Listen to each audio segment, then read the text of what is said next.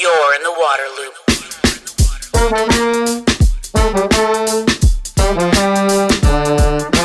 Waterloop, Waterloop, Waterloop. Hi, this is Travis with Waterloop. Water conservation is very important to me, and I bet it is to all of you. That's why I have High Sierra shower heads in my house, and I'm so happy that they're a supporter of this podcast. High Sierra carries the EPA WaterSense label for efficiency and uses 40% less water than conventional low flow shower heads. The model I have uses just a gallon and a half per minute. And because of their unique nozzle design, it's patented. Nobody else has it. It maximizes efficiency of water and energy and does not compromise on performance. You still get a powerful shower. Use promo code WATERLOOP for 20% off at highsierrashowerheads.com. Waterloop, Waterloop, Waterloop. Welcome to Waterloop. This is Travis. Going to be talking today about a topic that I'm really uh, disturbed and upset by, um, and look forward to hearing more about it and about what can be done. Uh, the guest for this episode is Erin Savage. She is Central Appalachian's Senior Program Manager for the group Appalachian Voices. Erin, thanks for coming on the podcast. Thanks for having me. Uh, absolutely. So, mountaintop mining is uh, is the topic here. I recall when I first really learned about this was in like the early 2000s. Maybe it was 2002. Two, no, that's not true. It was in the late 2000s. It was like 2008, 2009. And uh, someone from your program gave a presentation when I was at a conference. And uh, it was, they kind of showed flying over Google Earth basically and flying over the Appalachian Mountains and showing mountaintop after mountaintop uh, removed, just destroyed for the purpose of, of mining and, and coal mining. Um, could you explain what mountaintop removal for coal mining is and how it's done? Sure. Um, so, mountaintop removal is the common name for large scale surface mining that's done in central Appalachia. So, that's specifically um, Tennessee, Kentucky, Virginia, and West Virginia. Um, so, it's, it's all kind of in this particular coalfields area that is um, very mountainous. mountainous. Um, it's steep terrain, but small mountains, very, you know, packed together windy rural roads. Um, and so it's really a coal mining te- technique that was developed um, particular to the area, basically to make it easier and cheaper to get the coal out of the ground. Hmm, okay. And so I guess I, I'm on the screen here. I'm going to put up a picture of, you know, kind of, I guess, a classic uh, example of mountaintop removal for coal mining. And so people that are watching this can see, like you said, you've got a bunch of mountain ridges, very hilly area. And I mean, they've basically blown the top off this mountain. And is that what they do? Is they use explosives to just and, and, Exactly. and scrape this open? Yeah, exactly. So you can see in this photo, you're looking, all of the kind of brown tan area is the mine. And you can see some of the mountains in the background that are taller than the mined areas. And they've literally come in and taken the tops off of this ridge line um, in order to expose the coal seam below. It's the cheapest way to do it. Um, as coal seams got thinner, well, I should say, as the only remaining coal seams were more thin, because um, underground mining had already mined out a lot of the thicker coal seams, it doesn't make as much sense to send underground miners in because you end up having to remove um, essentially more material than than just the coal in order to even make the the mine tunnel big enough to put a human being in. So instead, they started uh, blowing the tops off mountains. And so you can basically think of this mountain as kind of a layer cake, and the coal is thin layers between the thicker layers of rock. And so what they do is when they, they blow off the top of the mountain, they end up with a lot of excess material. Um, and that is what you're seeing down in kind of the bottom right corner, really the bottom right and bottom left. And those are those are valley fills where they've basically pushed the excess material down into the valley below the mountain. Hmm. Yeah, it's unbelievable. So they they take that material that they've blown off the top, they fill in these little valleys that are coming off, you know, coming off the mountain top, and those that's where streams usually are, right? Those are, that's that's where a lot of water is going to come down. So they're like, fi- you know, basically filling in streams too. Is that right? Yep.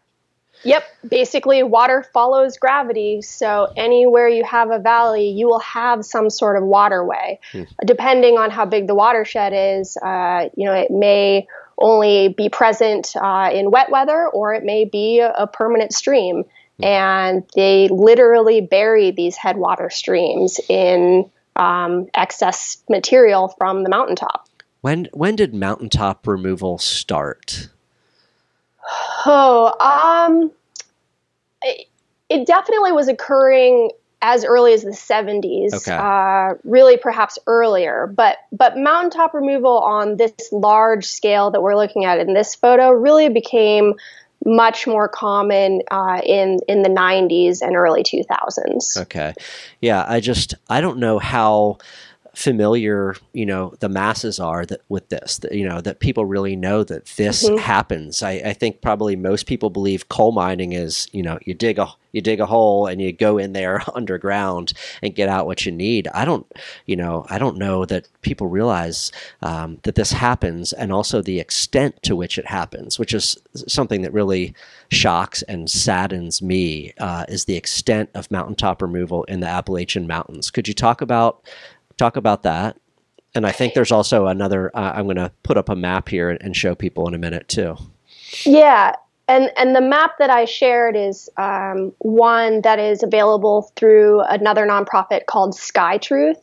And if uh, listeners are interested, it's a, it's a great thing to explore on your own. Um, this map came about from a joint study between Appalachian Voices, Duke University, and SkyTruth. Um, we've done a few different partnership studies like that because it turns out there isn't necessarily a, a, great government resource to determine the extent of mountaintop removal. You have to piece together various uh, data sources. And so, um, what they did in this study was use remote sensing um, to identify mine sites uh, and mine sites over the years as well. And so, one of the things that they determined from the study was that about 1.5 million acres across the four state area um, have been surface mines since the 1970s. That, and So, that's just to one point one point five million acres. Yeah, I just want to say that again. It's a Yep. hu- huge amount of land.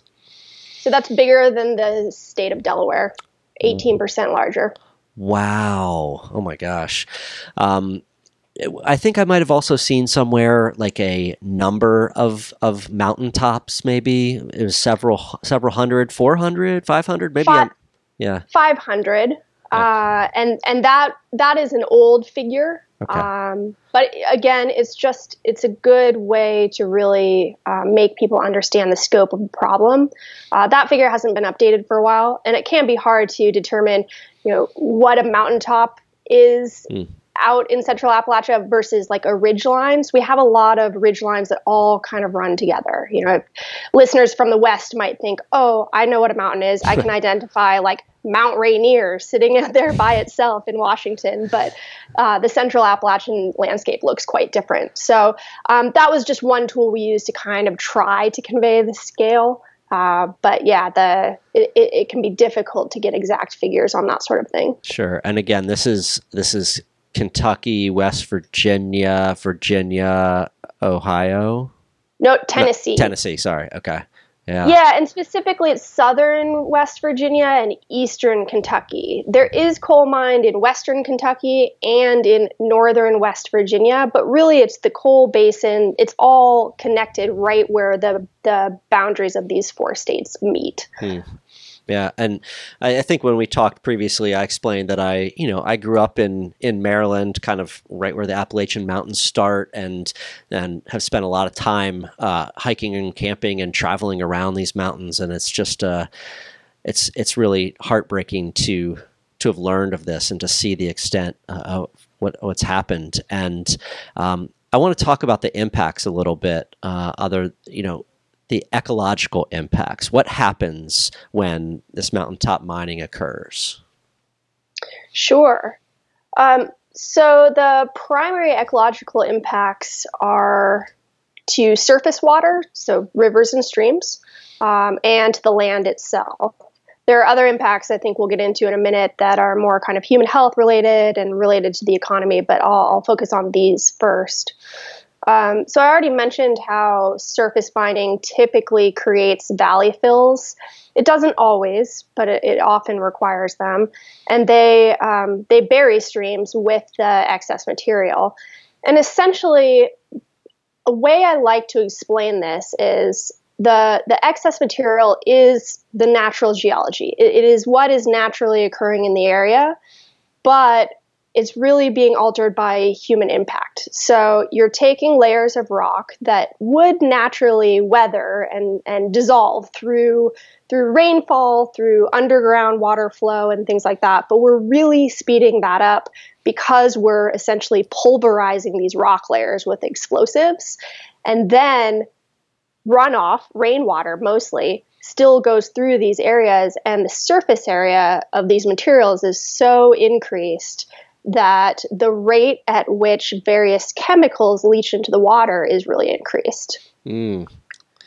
And so, kind of an analogy I like to share is it's sort of like um, grinding coffee. Like if you made your coffee without grinding your beans, if you just ran your water through whole coffee beans, you'll get this very weak kind of coffee flavored water. But if you grind all those beans up first, you get coffee, which is a good thing. But when you're talking about um, heavy metals and um, various salts, it's not a good thing, especially for aquatic life.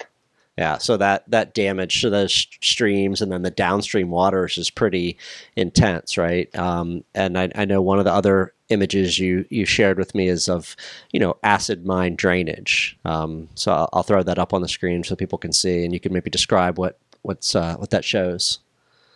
Sure.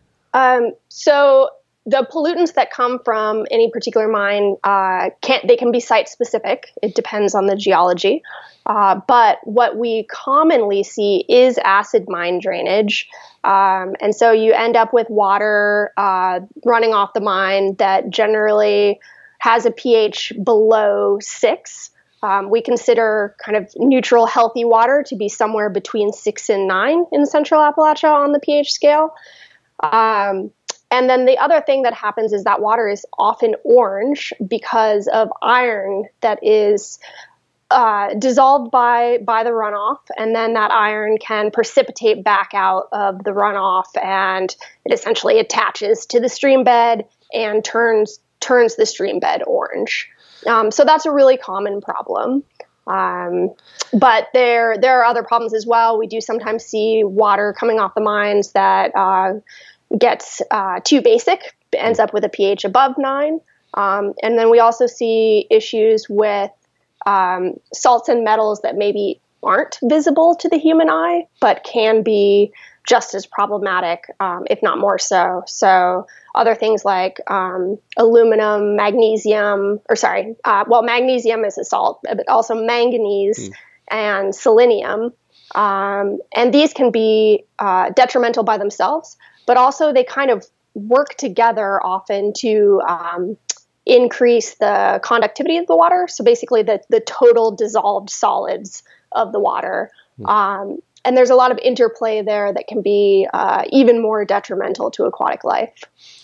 Yeah, and and again, this water it's not just contained to that stream. We know water flows downhill, right? And and so it's going down and entering larger waterways that that people use um, for fishing or recreation, and and then there's other aquatic creatures downstream that that this stuff hits, and then also when you blast that mountaintop off, you're destroying all that habitat, right? I mean, mm-hmm. just uh, unless or until it's restored, and if that's done properly. So, um, right.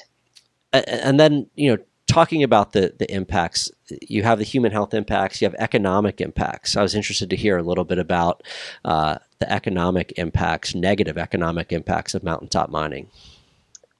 Sure. Um, economic impacts can be a little harder to identify. Um, just because you know we don't we don't really know what the region would be like without mm. coal mining. So the region has been dominated by this single industry for over a hundred years at this point. It, it, has really been a mono economy, um, and now that that the coal industry is really failing, it's just leaving a vacuum. You know, there there are some areas that are doing better, but you know it's been a relatively quick change, and there aren't other um, industries to kind of lift up the communities. Mm. So that's the main thing I would point to. Um, the other things that kind of get more to human health and safety, but have an economic toll as well, is um, flooding. We mm. see uh, increased flooding uh, from how the landscape has changed due to mining. Um, the land is less able to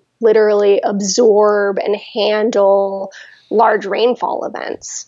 Um, so that can damage houses, it can damage roads, uh, and it can endanger people. We also see a lot of eh, health impacts, uh, both to miners and to nearby residents. So there, you're talking about like lost productivity and lost work days, um, inability to hold down jobs, and also just the healthcare costs themselves. Sure. Yeah, I'm I'm also deeply bothered by the, the human health impacts and the impacts on these communities. Um, like you said, the people around here have depended on mining for their for their jobs and for kind of the local economy for so long they're tied to it right but then at the mm-hmm. same same time you have these operations that are poisoning their communities, that are putting toxins in the water. Um, i think I even saw some maps and some studies that looked at, you know, rates of cancer and rates of cardiovascular disease and, and other serious illnesses that are exponentially higher um, in the in the communities around these types of operations. Is that right? Yeah, there have been well over two dozen studies looking at correlation between various negative health and, uh, outcomes and proximity to to surface mining. Um, a big criticism that the industry uh, brings is that correlation doesn't necessarily point to causation. Um, but even if it's not a direct cause, there's still a problem when your county is dealing with um, such increased levels of, of poverty, of cancer, of heart disease. And beyond that, there have been some more recent studies looking at um, fine, par- basically ultra fine particulate matter. So, various constituents that make up the dust coming off mines. And they have shown um, actual causation, at least in laboratory settings. Uh, for that that material coming off surface mines um, promoting lung cancer. Mm. Yeah, I mean, you. I, I, think I've also seen pictures that show a mountaintop mine, or rather, show a house or a couple houses, and then just right in the background is one of these these mining operations. You know, that's mm-hmm. can't, can't be too healthy. Um, right. What what do what's the reaction of the people in these communities to that idea that you know, yes, this economic engine for them is also very detrimental to their health. I mean, that's a tough situation to be in. Yeah. And uh, a lot of my job over the past 10 years or so has involved um, going to people's houses when they call us about issues like water contamination. So we do see well water contamination uh, because of contaminated groundwater.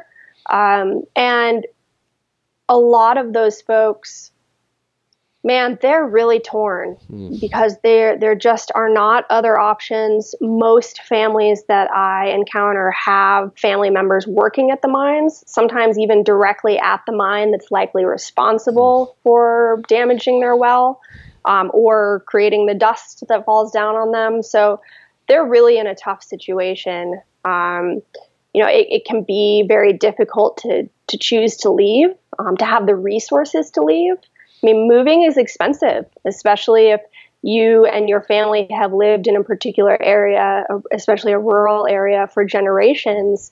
Maybe you own the land that you live on, and that might be a, a majority of your wealth. Um, it's a big ask to ask you to just uproot your whole family and you know go to maybe a completely different state and try to find a completely different job. So I have a lot of empathy for um, for the communities that live and work at these mines.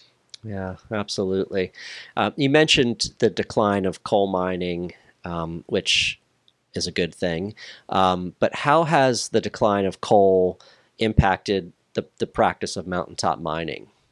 Has it has it slowed it down? Has it has it kind of really cut back on this, or, or what other impacts maybe uh, is having from coal, mm-hmm. coal kind of uh, hopefully reaching its its end? Yeah, um, we're in a very interesting situation right now, and my job has changed a lot over the last few years, and um, continues to change uh, in some some unknown ways.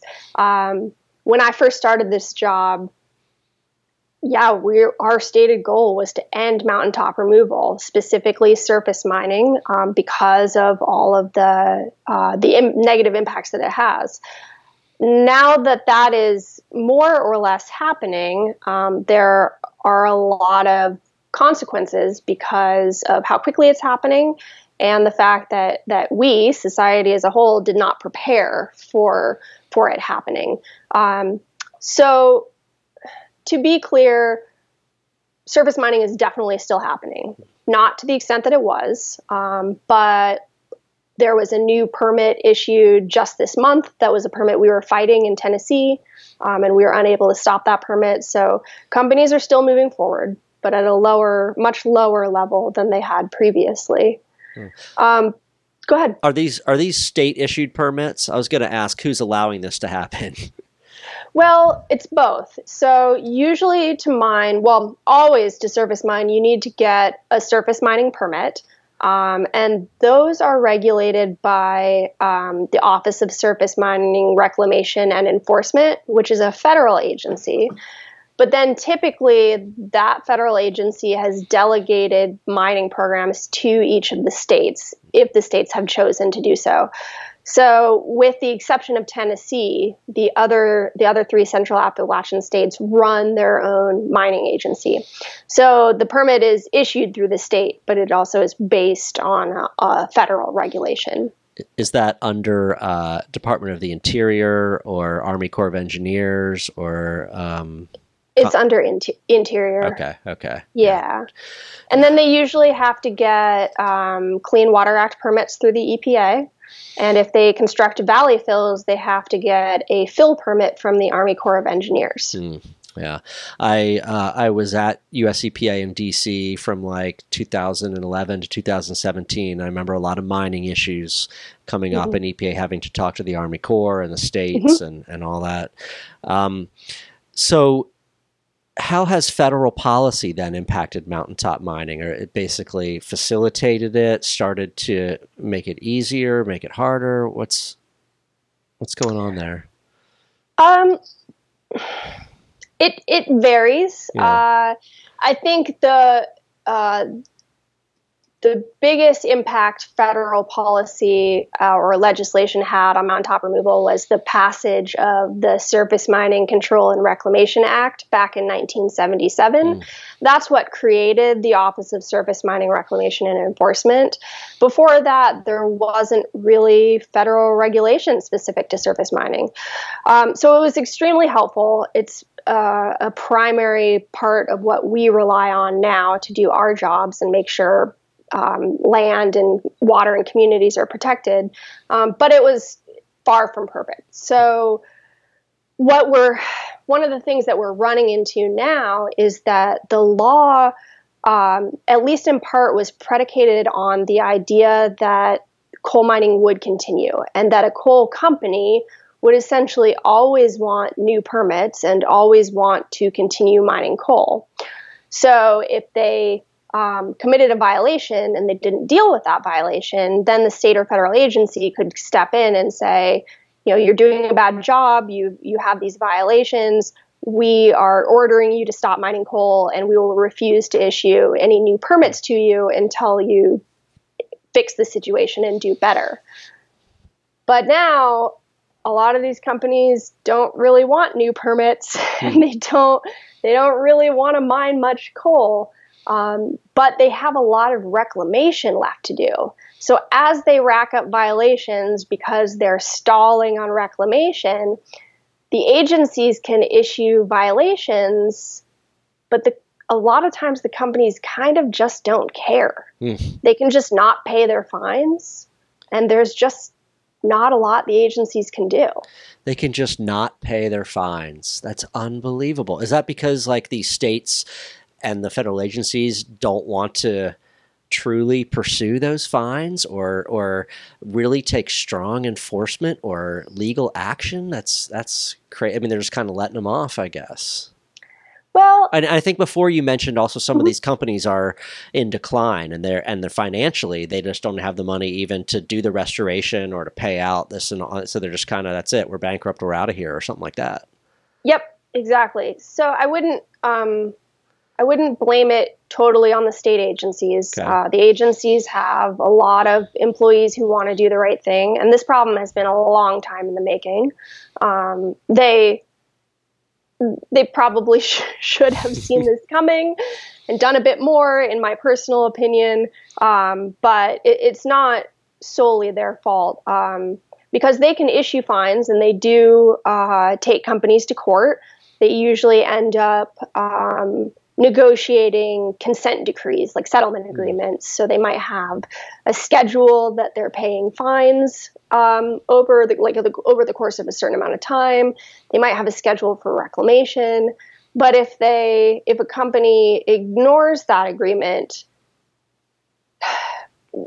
there's not a whole lot else the agency can do except renegotiate that agreement. I mean, the the agency, with with very rare exceptions, um, the agency isn't gonna go arrest the coal mining executive. Like that's not, you know, they don't have a Yeah. essentially a police force. Right. Um, so they're they're running out of um, tools to compel the companies to comply. Yeah. And in the worst cases, yeah, in these bankruptcies, um, one of the bankruptcies that we're dealing with right now is a company called Blackjewel. Um, they've been in the news quite a lot, um, and they are more or less dissolving. Hmm. So if there is um, a water issue on one of their permits and the state agency tries to call them up to get someone to meet an inspector at the mine, nobody's answering the phone. Wow. So what do you what do you That's do? it. Yeah. Wow. Unbelievable. All right. Well, let's spend a little time on solutions because Mm-hmm. I'm very curious as to, um, you know, what are the solutions for restoring these mountains and restoring these streams? Um, you know, I, I'm going to put up this picture that I think is of a restored mountaintop mining area. Um, and this is what is supposed to happen to these places. They're supposed to be, Mm, no? is it the Uh, it's like a nice little green fields, bushes, trees growing. Let me make sure I know which one we're on. Oh yeah, no, actually, um, I know what that one is. Sorry, uh, that's it's okay. It is an abandoned mineland site, Oh, okay. um, which is like it's an important part of reclamation. Um, just to say a little bit more about what that photo is, Sure. AML, abandoned mine lands, that's a federal designation for any mines that were abandoned prior to the passage of the Surface Mining Act in 1977. So there is currently a federal fund to clean up these mines. So they tend to be pretty small. So what you're seeing in that photo is that the, a lot of that area has revegetated on its own, but you can see a bit of a cliff wall, Mhm. and that is an, a, that's not natural. It's an abandoned high wall that should have been backfilled Hmm. And regraded. Okay. So we have a lot of sites like that that we um, have been dealing with for 40 years now and, and making progress on. Um, but now it's looking like on top of the existing pre 1977 sites, we may be about to see a lot of current mines, which are often much larger and often have worse problems. They may be about to be abandoned as well. Hmm. Ab- and abandoned meaning the company walks away, no reclamation work, no restoration work happens. It's just one of these open tops of a, of a mountain. Yep, exactly. And the Surface Mining Act was supposed to deal with that. Uh, and it, it did in a sense in that it required companies to um, get bonds that would cover the cost of reclamation. So most companies have bonds, but it's been up to the states to administer their bonding program, and they've done it in various ways. And they haven't always done a good job, mm. and we have pushed states to improve bonding. Um, and some of them did that a little bit, but not well enough. So we've got a bunch of problems right now. One problem is companies that um, didn't get large enough bonds. So the states didn't have adequate assessment for how large the bond should be to ch- cover the true cost of reclamation. Mm. Um, another problem we have is that several of the states use what's called pool bonding, where each individual mine permit only needs a, to provide a portion of its reclamation cost, but then they also pay fees in, into a pool, like a state pool, so sort of like an in- insurance concept. And the idea there was that we wouldn't ever be in a situation where uh, really large companies are going bankrupt or multiple companies are going bankrupt at once.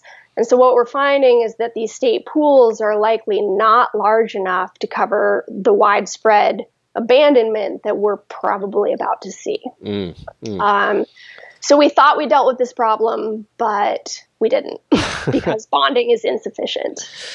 Well, with all of these you know acres hundreds of thousands more of acres and all these mountaintops that are you know have been removed are these sites if the mining company isn't going to do the right thing um, it's costly right what what has to happen i guess to properly reclaim one of these these areas what what would be the ideal type of work to mm-hmm. fi- fix it the best you can yeah so um, reclamation is possible. Uh, water remediation is the most challenging mm. um, and often the most expensive. So that is the one caveat of, you know, if you've contaminated a stream badly enough and the source of pollution is ongoing, um, that is the one thing that may need literally decades of active treatment.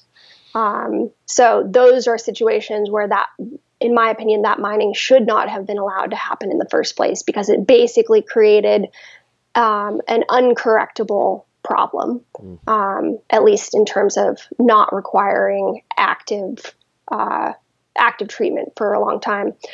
But other than that, you can reforest mines. You can regrade them um, and uh, re you know backfill the high walls and and put the land back into some sort of semi natural looking topography, um, and you can replant native hardwood forests on them. But it's not easy, and it takes a lot of money. Hmm. Um, they need to make the ground stable enough so that the the land isn't um, collapsing or sliding um, afterwards. They need to make sure that they replace the topsoil um, and they need to make sure that mines are reforested with um, native species rather than getting overrun in, with invasives. Mm.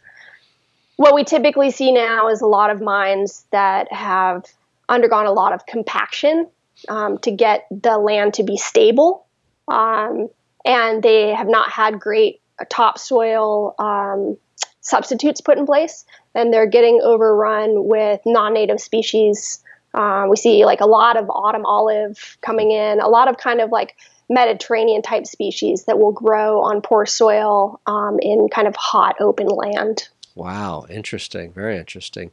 Um, let's go back uh, uh, lastly to the the people, right? And we talked about the challenge that people are in, where so much of their so much of their work and the local economy has depended on mining, mountaintop mining, um, but now this is fading away. Um, how can people be given alternatives to working in mining? You know, how can local mm-hmm. economies in Appalachia kind of be restructured uh, to to shift away from from this kind of practice? Well, one thing I think is really important is making sure that local communities have a say in um, economic development decisions made within their communities. Not just those decisions, but really anything, uh, any decisions. How how is the how is the town developing? Um, what kind of industries are coming in? What decisions are being made around education, healthcare, municipal water, other utilities, broadband, really everything. Um, because a lot of these communities were created by the coal industry.